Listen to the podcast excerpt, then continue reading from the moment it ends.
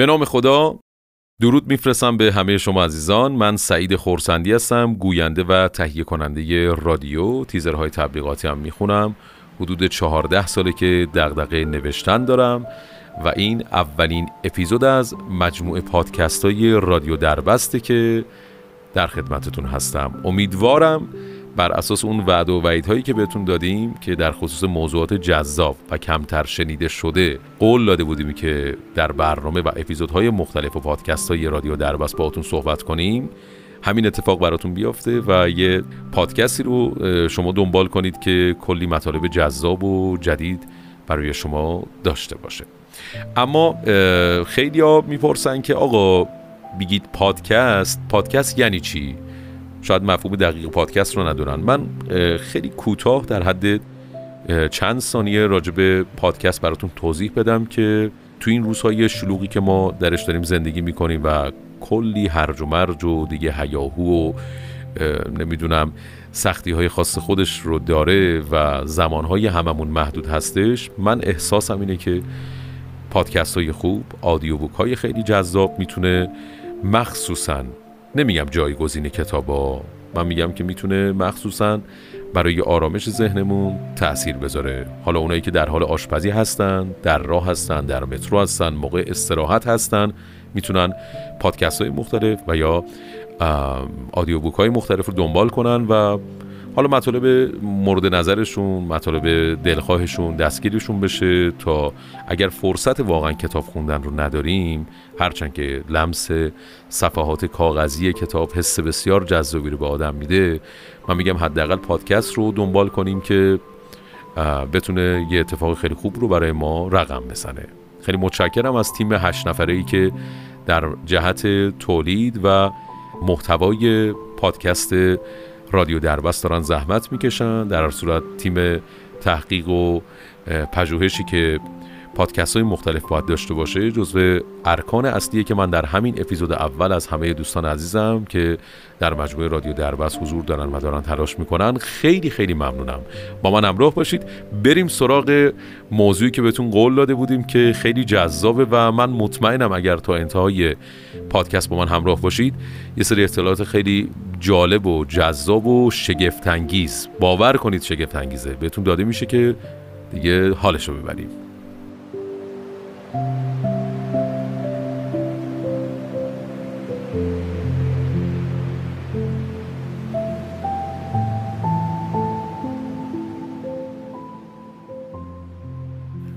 رابطه خیلی خوبی با طبیعت داریم و به نظر من همیشه حقیقت در مورد طبیعت خیلی هیجان انگیزه و پر از داستانهای عجیب و غریب و جالبم هست. امروز می‌خوام در مورد یه موجودی باهاتون صحبت کنم که می‌تونه بدون خوردن چیزی و با از دست دادن مقداری از استخونهای خودش در سفرهای طولانی هزاران مایلی زنده بمونه. موجودی که می‌خوام باهاتون صحبت کنم و خیلی هم جذابه مخصوصا راز خلقتش اسمش هست مارماهی. مارماهی ها جاندارهایی هستن مهردار و آبزی که بدنی لوله شکل و نرم دارن و مثل مار حرکت می‌کنن. خیلی هم بدبوان لزج هم هستن و همه ماها رو یاد مارها میندازن در دهه 1930 ارزم موضوعتون که چند تا محقق در پاریس تعداد هزار تا بچه مارماهی رو که حدود سه اینچ طول داشتن در یک تانکر آب قرار دادن و با وجود اینکه هر روز به اونها غذا می‌دادن بعد از گذشت یه سال تنها 71 عدد از اونها باقی موندن می‌دونین چی شد؟ جالبه بدونید که اونا همدیگر خوردن و به این ترتیب 71 بازمانده یک سال بعد سه برابر زمانی که در ابتدا بودن رشد کردن و بعد از گذشت سه ماه دیگه یه روزنامه نگار محلی عنوان کرد که تنها یک برنده باقی مونده با قدی به اندازه یک فوت و این قهرمان چهار سال دیگر هم به تنهایی به زندگی خودش ادامه داد. خلاصه اینکه انسان ها مدت بسیار بسیار بسیار زیادی که در تلاش برای کشف راز مارمایا هستن و هنوزم این سال مطرح میشه که مارماهی از کجا میاد و چطوری متولد میشه.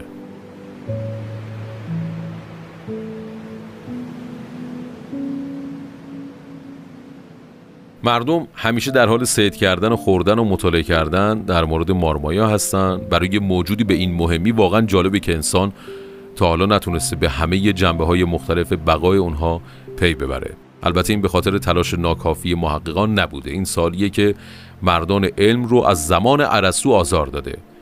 اون فکر می‌کرد که مارمایی ها به طور خود به خودی بر اثر برخورد آب بر گل به وجود میان و اینکه کرمهایی هستن که گاهی یه گروه از اونها رو روی زمین می‌بینیم و در واقع نوزادهای مارمایی هستن اون کرمها که از دل زمین جوشیدن. ارسطو خیلی جالبه که فکر می‌کرد که آب به صخره های ساحل یا ماسه ها برخورد می‌کنه بعدش ناگهان یه مارماهی متولد میشه.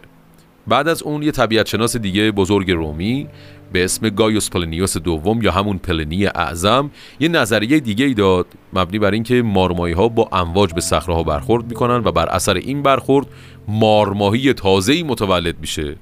مثلا شما زمین بخوری بعدش هورا یه بچه مارماهی مثلا به دنیا بیاد. خلاصه من می‌خوام بگم که نظریهایی که در اون زمان در مورد راز به دنیا آمدن مارمایی ها مطرح می‌شد خیلی عجیب و غریب و کمی هم از منطق دور بودش. مثلا یک کشیش در قرون وسطا بود که ادعا می‌کرد مارمایی هایی رو دیده که از سقف خونش به دنیا آمدن و افراد دیگه هم بودن که فکر می‌کنن اونا از قطرات شبنم به دنیا میان. اما فقط در زمانهای خاصی از سال. میگم یه سری نظریات بودش که خب خیلی ها براشون عجیب و غریب بودش و الان که ما اینا رو دنبال می‌کنیم شاید برامون از واقعیت دور باشه. یه مثال دیگه هم براتون بزنم. این مثال هم جالبه که آنتونی فلیپس فان لیون هوک پدر علم میکروب شناسی با میکروسکوپ مارمایی ها رو بررسی کرد و اون فکر می‌کرد اونها مثل پستانداران نوزاد به دنیا میارن. چرا؟ به خاطر اینکه وقتی با میکروسکوپش که به داخل اندام یه مارماهی نگاه می‌کرد مارمایی های کوچیکی رو دید که داخل اندام مارماهی بزرگتر در حال شنا کردن بودن. اما در واقع چیزی که دیده بود کرم های انگلی بودن که درون مسانه جانور بزرگتری زندگی می‌کردن و متوجه شدیم که آقای پدر علم میکروب شناسی ما هم اشتباه می‌کرد. اما بریم سراغ کارلینه دانشمند و پزشک سوئدی که تمام عمر خودش رو به طبقه بندی گیاهان و جانوران مشغول بود. لینه فکر می‌کرد که این موجودات زندزا هستن اما نکته تاسف بار این بود که موجودی که او بررسی کرده بود در واقع نوعی از ماهی ها به نام ایلپوت بودش که در ظاهر شبیه مارمایی ها بودن اما در واقع یه نوع دیگه ای از ماهی ها هستن. بنابراین اونم در اشتباه سختی به سر می برد ایتالیایی هم که خب خودتون می‌دونید که خیلی اهل شکم هستن رابطه خیلی خوبی هم با غذا دارن براشون جالب بود که برن سراغ مارمایی ها شاید اونا بتونن جنبه های زندگی این خلقت عجیب و غریب رو کشف کنن. خلاصه یه زمانی در قرن هجدهم ایتالیا درگیر جنگ بودش. گروهی از دانشمندای ایتالیایی تصمیم گرفتن که با پیدا کردن ریشه مارمایی ها به نوعی به یک هویت ملی دست پیدا کنن. یعنی انقدر براشون این قضیه عجیب و غریب بودش و خب یه رویکرد سیاسی هم به این موضوع داده بودش. اونا تلاش کردن تا به راز مارمایی ها پی ببرن. داستان از اینجا شروع شد که در سال 1707 یه جراح محلی یه مارماهی چاق و غیر عادی رو در میان هزاران موردی که هر روز در رودخونه سید می شدن پیدا کرد و بعد از اینکه اون مورد عمل جراحی قرار داد دیدش که چیزی شبیه تخمدان و تخم در بدن این جانور وجود داره و این مارماهی آبستن رو برای دوست طبیعت شناس معروف خودش فرستاد. اونم خیلی سریع اعلام کرد که یک قرن تحقیق در مورد راز مارمایی ها سرانجام به نتیجه رسیده. اما خب اونم اشتباه می‌کرد. این موضوع باعث تشدید علاقه در میان دانشمندان ایتالیایی شد تا حدی که به این نتیجه رسیدن که برای یابنده راز مارمایی ها باید یه پاداش همچین توپل مپل در نظر بگیرن. خیلی ساده راز تولیدی مثل مارمایی ها رو پیدا کن هزار تا سکه جایزه بگیر. اما بعدش چه اتفاقی افتاد؟ جونم براتون بگی که یک سیاد اومد یه مارمایی پر از تخم به همه نشون داد و این ماهیگیر هیلگر تقلب کرده بود و شکم مارمایی رو خلاصه با تخمای یه ماهی دیگه پر کرده بود. خلاصه خدمتتون بگم که در اون دوران سید مارمایی برای برنده شدن جایزه حدود 50 سال ادامه داشت. تا اینکه در سال 1777 سر و کله مزنون تازه چاق و لزج در یکی از سواحل پیدا شد و پس از بررسی دقیق توسط یکی از پروفسورهای دانشگاه بولونیا مشخص شد که نوارهای چیندار داخل اندام مارماهی که تا اون موقع همه فکر می‌کردن که بافتای چربی و ماهیچه است در واقع تخمدان این ماهی بوده. معما حل شد. شاید واسه این سوال پیش بیاد که این تخمدان دقیقا چه شکلی بودش. جالبه خیلی هم جالبه که اندام تناسلی مارماهی نر تا اون زمان هنوز شناسایی نشده بود تا جایی که پای زیگموند فروید عصب شناس برجسته اتریشی به میون اومد که پدر علم روانکاوی بود. ایشون هم در اون زمان دانشجوی دانشگاه وین بود و در طول یک تابستون به عنوان اولین کار دانشجوییش به تحقیق در مورد اندام تناسلی مارمایی ها پرداخت. اون در حال تحقیق در مورد ادعای استاد لهستانی بود که ادعا کرده بود که در مورد اندام تناسلی مارمایی ها به اکتشافات خیلی جدید و جالبی دست پیدا کرده. اما بنا به دلایلی موفق نشده بود که اونا رو جایی نگه داره و مدرک مستندی هم نداشت. بنابراین این مسئولیت رو به آقای فروید داده بودن که این ادعا رو اثبات کنه. بدین ترتیب هر روز آقای فروید ما از ساعت 8 صبح تا 5 بعد از ظهر در یک آزمایشگاه گرم و بدبو به کالبوت شکافی و تحقیق در مورد مارمایی ها می پرداخت فروید به نتیجه نرسید کاملا شکست خود و اون نمی‌تونست ادعاهای استاد لهستانی رو اثبات کنه.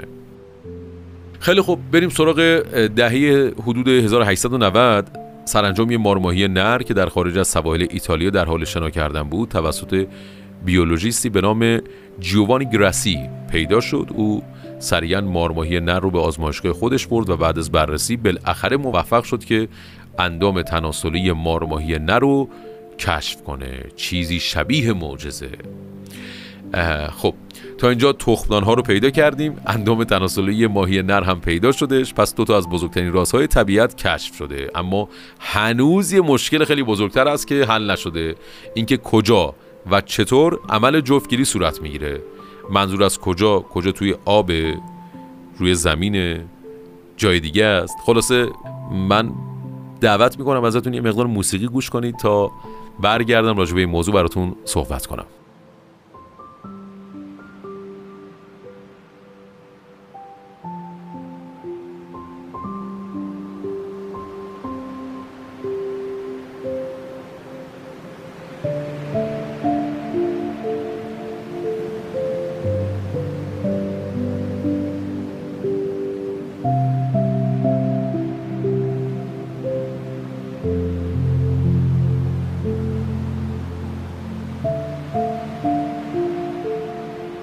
بسیار خوب.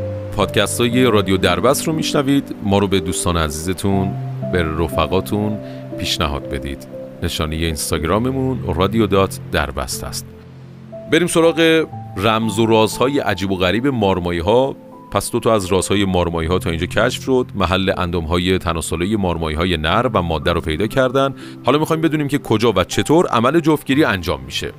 این سال خیلی سختیه و به این سال خیلی در اون زمان سعی داشتن که پاسخ بدن. یه دانشمند ایتالیایی بود که قبلا سر نخایی رو پیدا کرده بود دست به یه کار خلاقانه زد.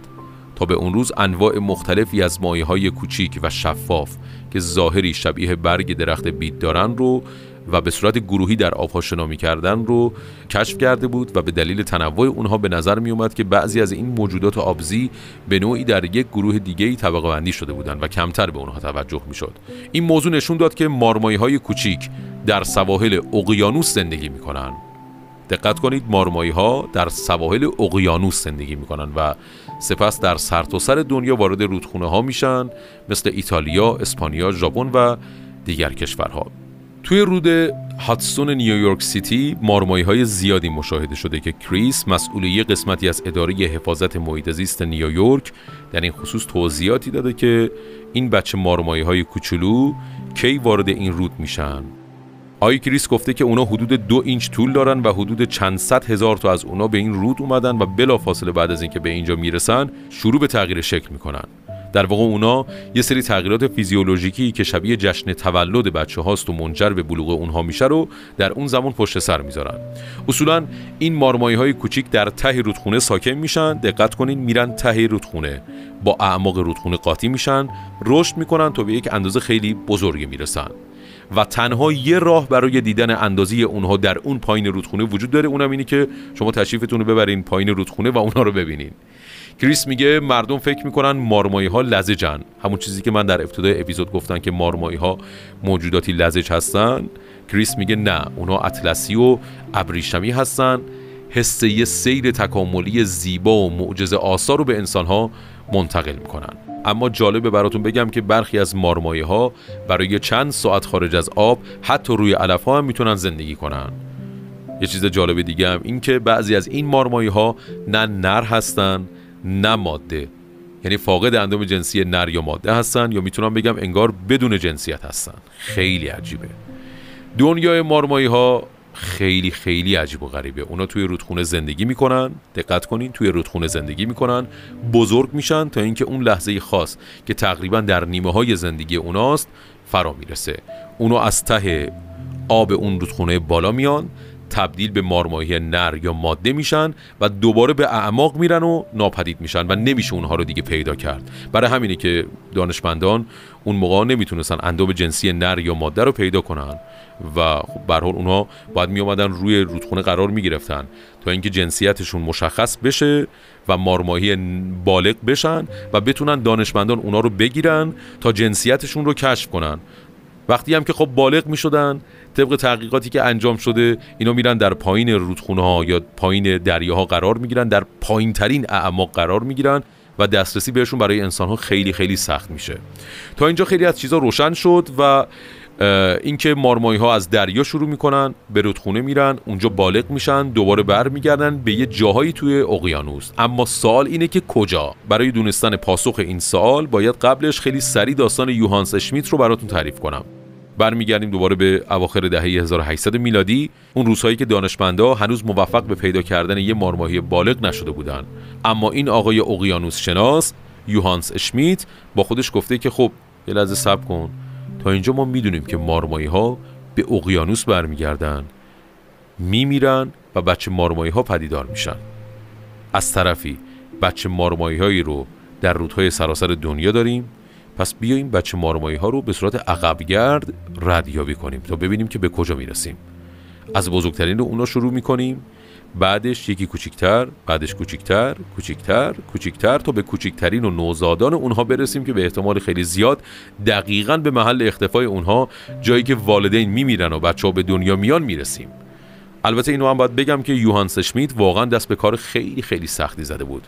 به خاطر داشته باشید که صحبت از دنبال کردن ماهی های بسیار کوچک در دریای به این بزرگیه یا شاید اقیانوس ها موجوداتی به شکل و زخامت برگ بیت فقط.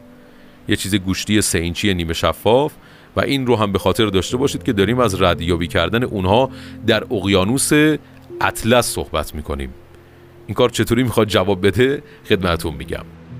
از قضا به تازگی با یکی از ورسه کارخانه آبجوسازی ازدواج کرده بود این آقای یوهانس اشمیت. و این فرصت خیلی خوبی بود برای اینکه بتونه کار خودش رو در این زمینه ادامه بده چون که اونا روی اقیانوس پیمایی سرمایه گذاری می‌کردن و بعد از ازدواج برای مدت 20 سال به اکتشاف در اقیانوس ها پرداختن. شاید برای شما عجیب باشه اما واقعا یوهانس شمید در این زمینه واقعا 20 سال تحقیق کرد. تمام اقیانوس ها رو تفحص کرد از قاهره و اسکندریه و ویرجیانا بگیرید تا عقبتر و جلوترش. با تورهایی که کوچیک و کوچیکتر می‌شد. به دنبال مارمایی های کوچیک کوچیک و کوچیکتر میگشت. مهمترین کشف او در سال 1921 به وقوع پیوست. اون یه نوزاد پیدا کرد که طولش یک چهارم اینچ بود و به نظر می اومد که نباید بیشتر از یک یا دو روز از عمرش گذشته باشه و اشمیت این مارمایی رو پیدا کرد. دقیقا در وسط مثلث برمودا در دریای سارگاسو. این دریا خیلی از ایتالیا و خیلی از اسپانیا و خیلی از اروپا دوره و تقریبا نزدیک کارولینا در آمریکای شمالی و خیلی مکان عجیب و غریبی هم هست. به طرز عجیب و غریبی شوره شامل جنگل زیر دریا از جلبک های سارگاسومه در اعماق خیلی زیاد که عمق اون در بعضی نقاط به چهار مایل می‌رسه. دقت کنین چهار مایل یعنی یه چیزی هلوش شاید 6 هزار متر میشه. 6000 رو فکر کنم اون 400 500 متر میشه. اون به معنای واقعی دریاست. بدون هیچ خشکی در اطرافش منطقه‌ای که جریانات پرتلاتوم به صورت دایره‌وار به دورش میچرخن و بحث بر سر اینه که آیا اینجا همون محلیه که همه مارمایی ها میان و نوزادان خودشون رو به دنیا میارن؟ در واقع نه همه مارمایی ها چون در همه جای دنیا میگن مارماهی وجود داره اما برای مارمایی های اقیانوس اطلس سارگاسو همون مکانیه که اینا دنبالش بودن. حداقل روی کاغذ به این شکل بود. چون از زمان بزرگ کشف بزرگ اشمیت در سال 1921 دانشمندان به دنبال اثبات اون بودن. به عنوان مثال چند سال پیش محققین اروپایی 400 تا مارماهی رو علامت گذاری کردن تا ببینن اونا کجا میرن. اونا به مدیترانه رفتن و اغلب اونها مردن و تعدادی کمی از اونها به اقیانوس اطلس رسیدن و می‌دونید که تعدادی کمی از اونها یه جورایی انگار بی هدف به سمت آفریقا رفتن و یه سال پیش خیلی غیر منتظره یه داستان دیگه درباره یه مورد علامت گذاری شده مطرح شد. اینکه این مارمایی ها که قراره به یک مارماهی ماده تبدیل بشه مسیر خودش از رود سنت لارنس در کانادا شروع می‌کنه. اون به سمت جنوب پیشروی می‌کنه و با توجه به تگ تگم خدمتون بگم که منظور از tag یعنی مسیریاب یعنی جی پی اس که به بدن مارمایی ها اون زمان زده بودن. این مارمایی به سمت شرق ادامه مسیر میده بعدش به سمت اسکاتلند میره و سریعا در راستای جنوب حرکت می‌کنه.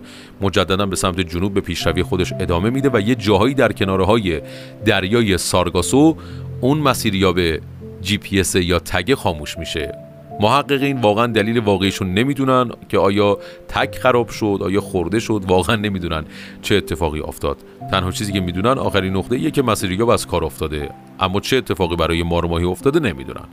و اونا حتی امروز هم دقیقا نمی‌دونن. راستش متاسفانه بعد از مدت‌های مدید و تلاش‌های بیوقفه‌ای که توسط محققین انجام شد و میلیون ها میلیون دلار پولی که خرج شد هنوز هم کسی موفق به ردیابی کامل یه مارماهی از رودخانه های اروپا تا سارگاسو نشده. اما همچنان دانشمندان در تلاشن تا این کار رو انجام بدن. اونا مارمایی های ماده رو به امید اینکه بتونه نرها رو جذب خودش کنه به آب انداختن. اما این کار هم بیفایده بود و تا این لحظه شاهدی مبنی بر اینکه جفتگیری اونها رو دیده باشه وجود نداره. یا شاید نری اونجا وجود نداشته یا شاید یه جایی مثلا اشتباه رفتم. یا شاید هم اونا خجالتی هن یا یه سری دلایل علمی دیگه ای که خب ما نمی‌دونیم خلاصه. جفتگیری مارمایی ها معمای واقعی قرن ماست. چیزی که ما می‌دونیم اینه که یه جاهایی در رود سارگاسو این اتفاق میافته. اما این فقط یه حدسه نه یه حقیقت. ما انسان ها هیچ وقت نتونستیم شاهد لقاه مارمایی ها در طبیعت باشیم. و خیلی خیلی موضوع برای ما جالبه که لقاه این موجودات و این خلقت های شگفتانگیز خداوند چقدر عجیب و غریب و در کجاها رخ میده که تا حالا کسی نتونسته با این همه تحقیقاتی که انجام میدن این قضیه رو کشف کنه. می‌خوام یه سری اطلاعات دیگه هم در مورد مارمایی ها به جز جفتگیری بهتون بدم که بد نیست شما هم بدونید که به گفته محققان دانشگاه هامبورگ آلمان مارمایی ها هنگامی که از آبهای اقیانوس اطلس به دریای سارگاسو مهاجرت می‌کنن مقدار قابل توجهی از های خودشون از دست میدن. به عنوان مثال جمجمه اونها بیش از 50 درصد و ستون فقرات اونها حدود 65 درصد از حجم استخونهاشون رو از دست میدن. بخشی از اسکلت مارماهی مانند استخون جمجمه از سلول هایی تشکیل شده که به اونها سلول های استخونی میگن. این سلول ها در کنار همدیگه قرار ندارن و از همدیگه فاصله خیلی زیادی دارن. فاصله بین این سلول ها رو ماده به نام ماده بین سلولی پر می‌کنه که از پروتئین و مواد قندی خیلی خیلی به خصوصی تشکیل شده. این استخون ها با از بین رفتن مواد معدنی و مغذی مورد نیاز مارمایی ها رو تعمین می‌کنن و مارمایی های اروپایی تا 80 سال آقا می‌تونن زندگی کنن. و میگن که این مایی ها در معرض خطر انقراض هم البته هستن. همچنین یه ماجرای خیلی عجیب و غریب دیگه در خصوص مارمایی ها این که میگن آقا زلزله های سهمگین رو هم شما از طریق مارمایی می‌تونید پیش بینی کنید. مارمایی های قولپیکر یا همون پارومایی ها موجوداتی مرموز بسیار شگفت هستند. این مایه ها معمولا در عمق 20 تا هزار متری دریاهای آزاد و اقیانوس ها زندگی می کنند و در افسانه های بسیاری از کشورها به عنوان شیطان دریاها هم شناخته میشن. مارمایی دریایی طولانی ترین ماهی استخوندار جهانه و شاید جالب باشه بدونید که طولانی ترین مارمایی که تا به حال در دنیا دیده شده حدود 36 متر بوده. یکی از افسانه هایی که درباره این ماهی گفته میشه توانایی این مارماهی در پیشبینی زمین لرزه های وحشتناک و سهمگینه. شاید اگه کمی حواسمون بیشتر به این مایه ها باشه بتونیم از زلزله در امون باشیم. در کشور ژاپن که خب دیگه می‌دونید که چه خبر اونجا زلزله و این داستان ها مارمایی های باریک و درازی که از نسل نیاکان قول پیکرشون هستن با افسانه های محلی پیوند خوردن. اونها این مایه ها رو فرستادگانی از دریای خدا نامیدن. ژاپنیا اعتقاد دارن که در مواقع خطر از جمله زلزله های سهمگین و چند ریشتری مارمایی ها خودشون رو به ساحل میندازن تا به مردمان اون منطقه درباره اون واقع هشدار بدن. اونها این کار رو به صورت فداکارانه انجام میدن چرا که پس از این کار میمیرن. گزارش هایی همچون کشف 20 مارماهی قولپیکر در سواحل تاهوکو درست قبل از زلزله و سونامی تلخ سال 2011 و کشف هزاران مارماهی توسط یک ماهیگیر قبل از زلزله سال 2010 باعث شده که مردم این منطقه بیش از پیش به این ماهی های اسرارآمیز اعتقاد پیدا کنند. خلاصه در طول تاریخ شواهد علمی زیادی یافت شده که نشون میدن برخی از حیوانات می‌تونن لرزش های زمین رو قبل از اینکه انسان ها حس کنن متوجه بشن. به عنوان مثال بارها مشاهده شده خودتون هم دیدید که موجودات ریز و در هنگام بلایای طبیعی پریشون میشن وحشی میشن سر و صدا می‌کنن یا محل اصلی زندگی خودشون رو رها می‌کنن و به یه مکان جدید میرن. البته محققان هنوز هم در حال مطالعه این توانایی حیوانات هستن و خیلی خوب نمی‌دونن دلیل علمی این قضیه برای چیه. خلاصه اینکه شاید مارمایی ها پیشگوهای ماهری نباشند اما واقعا موجودات اسرارآمیز و شگفنگیزی هستند به همین خاطر دانشمندان مطالعاتشون رو درباره این موجودات همچنان دارن ادامه میدن در سراسر سر دنیا تا اسرار و بخشهایی از زندگی پر رمز و راز اونها رو کشف کنند. بعد از این همه ماجرا شاید به طعم و مزه این ماهی ها هم فکر کنید ولی خدمتون بگم که در واقع مارمایی ها اصلا موجودات خوشمزه ای نیستن. خیلی چسبناکن چندشناکن و شلوول هم هستن. امروزه این ماهی ها به صورت خشک شده در بسیاری از موزه های تاریخ طبیعی دنیا نگهداری میشن. می‌تونید اگر به کشورهای اروپایی مخصوصا سفر می‌کنید ببینید مارمایی ها رو و یاد این در واقع پادکست رادیو دربستم بیافتید که من خودم واقعا وقتی جنبه های مختلف زندگیشون رو مطالعه کردن به همراه دوستام خیلی برام عجیب و غریب بودش که چقدر می‌تونه واقعا یه موجود راستای عجیب و غریبی داشته باشه که تا حالا کسی بهش نپرداخته. اینم خدمتتون بگم که مردم محلی ژاپن افسانه مارمایی هایی که زلزله رو پیش بینی می‌کنن رو چنان براتون با آب و تاب تعریف می‌کنن که عاشق مارمایی ها میشین و یه گونه دیگه از مارمایا هستش که اونم واقعا عجیب و غریبه و دونستنش برای ماها واقعا جالبه که بدونیم یه گونه از مارمایا هست به اسم مارمایی های الکتریکی که جاندار آبزی و مهرداری هستن از رده شعاع باله ها راست برق ماهی شکلان خانواده کاردماهیان پشت برهنه بهش میگن. مارماهی برقی غیر عادی ترین گونه ماهی هاست. این ماهی قادر شوکای الکتریکی قوی تا 860 ولت تولید کنه و از اون برای شکار و دفاع از خودش استفاده کنه. این ماهی در طبقه بندی خودش طبقه مارمایی های الکتریکی آمریکای جنوبی به عنوان یک شکارچی درجه یک شناخته میشه. به گونه ای که هیچ جانور دیگه جرأت نداره برای خوردن این نوع ماهی خطر مرگ به وسیله جریان برق رو به جون خودش بخره. مارمایی الکتریکی رو می‌تونیم در حوزه رود آمازون و رود اورینوکو و رود اورینوکو هم سمت ونزوئلا هستش و همچنین نواحی اطراف اونها پیدا کنید. طول این مایه ها به بیش از دو متر و وزن اونها به 20 کیلوگرم می‌رسه. البته طول اکثر این مایه ها یه متر هم تجاوز نمی‌کنه. این گونه مایه ها بدن دراز و کشیده استوان مانندی دارن که با تعدادی پولک پوشیده شده. سر اونها تخت و رنگ بدنشون سبز مایل به خاکستریه که هرچی به قسمت های زیرین بدنشون نگاه کنید بیشتر به زردی در واقع گرایش پیدا می‌کنه رنگش. این گونه مایه ها خیلی ظاهر زیبایی ندارن. مارمایه های الکتریکی ترجیح میدن که کف گلالود آبهای آرام زندگی کنن. این مایه ها هوا تنفس می‌کنن و برای این کار حدودا هر ده دقیقه یک بار به سطح آب میان و پس از بلعیدن هوا دوباره میرن به کف رودخونه. مارمایه های الکتریکی ضربان الکتریکی منحصر به فرد خودشون رو به گونه شبیه باتری به وجود میارن که در اون توده ای از بشقابک ها جریان برق تولید می‌کنن. این مایه ها به وسیله توده صفحات الکتریکی حدودا 500 تا 600 صفحه قادرن شوکای الکتریکی با ولتاژ 500 و جریان یک آمپر تولید کنن. اگرچه یه سری گزارش هم نشون میده که جانورانی هم وجود دارن که قادرن های بالاتری تولید کنن ولی این موضوع اصلا مهم نیست. چرا که همین مقدار جریان می‌تونه هر جانوری رو بیهس یا از حمله کلا منصرف کنه. مایه های جوانتر ولتاژ های کمتری در حدود 100 ولت تولید می‌کنن. این مایه ها قادرن شدت برق خروجی رو تغییر بدن مثلا برای شکار جریان برق کمتر و برای بیهس کردن شکار و دفاع از خودشون جریان برق بیشتری رو تولید می‌کنن. عین این در واقع ولوم ها می‌تونن جریان برق خودشون رو کنترل کنن. از اونجایی که این گونه ها قادرن در هنگام آشفتگی و سراسیمگی شوک های الکتریکی متناوب و قوی رو در مدت زمان طولانی دست کم یک ساعت تولید کنن بدون اینکه نشانه ای از خستگی در اونها دیده بشه محققان علاقمندن که دقیقا از چگونگی اون مطلع بشن. گربه ماهی الکتریکی و ماهی چارگوش الکتریکی از جمله گونه های مشابه مارماهی الکتریکی به شمار میرن. اگرچه این مارمایی در طبقه خودش معمول و متداول هست و در اکثر آکواریوم های عمومی یافت میشه ولی عادت اونها در تولید شوک های الکتریکی حتی هنگامی که به آرامی لمس میشن باعث شده که نگهداری اونها توسط اکثر آماتورها در خونه ها خیلی خیلی خطرناک به نظر برسه. هیچ وقت حوث خریدن این نوع از مایه ها رو توی آکواریومتون لطفا نداشته باشید.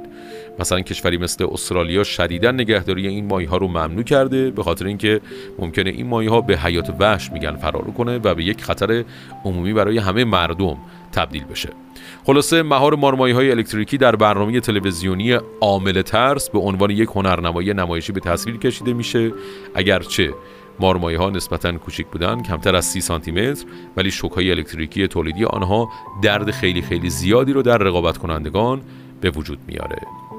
اینم از یک نوع دیگر از مارمایه ها خیلی خیلی ممنونم از اینکه با اپیزود اول پادکست های رادیو دربست با من همراه بودید. لطفا اگر دوست داشتید برنامه ما رو و دنبال موضوعات جذاب هستید نشانی ما رو به دوستانتون به رفقاتون پیشنهاد بدید. رادیو دات دربست نشانی اینستاگراممون هستش که می‌تونید از طریق اینستاگرام از کلیه فعالیت های کاری برای بچه های رادیو دربست مطلع بشید و خیلی خوشحال میشم که همه شما مخاطبین رو بتونیم از خودمون راضی نگه داریم به خاطر اینکه سعی می‌کنیم به موضوعات جذابی بپردازیم که تا حالا شنیده نشده یا کمتر بهش پرداخته شده.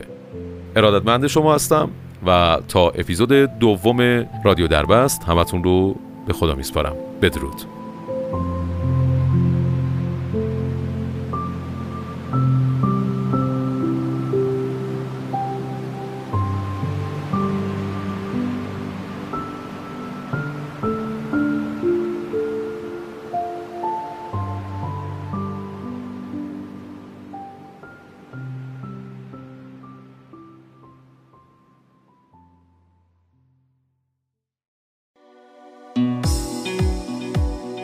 مثل دو تا خط موازی بودیم. گفتی بشکن تا به هم برسیم. گفتم باشه.